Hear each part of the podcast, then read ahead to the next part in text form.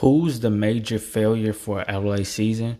Honestly, bro, I'm gonna say everybody, and this goes to front office: LeBron James, Anthony Davis, Russell Westbrook.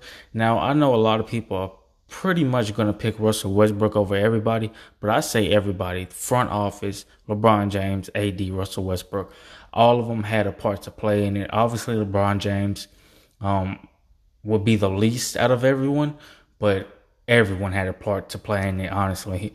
Um, not a long one, but um, yeah, have a great day and be safe.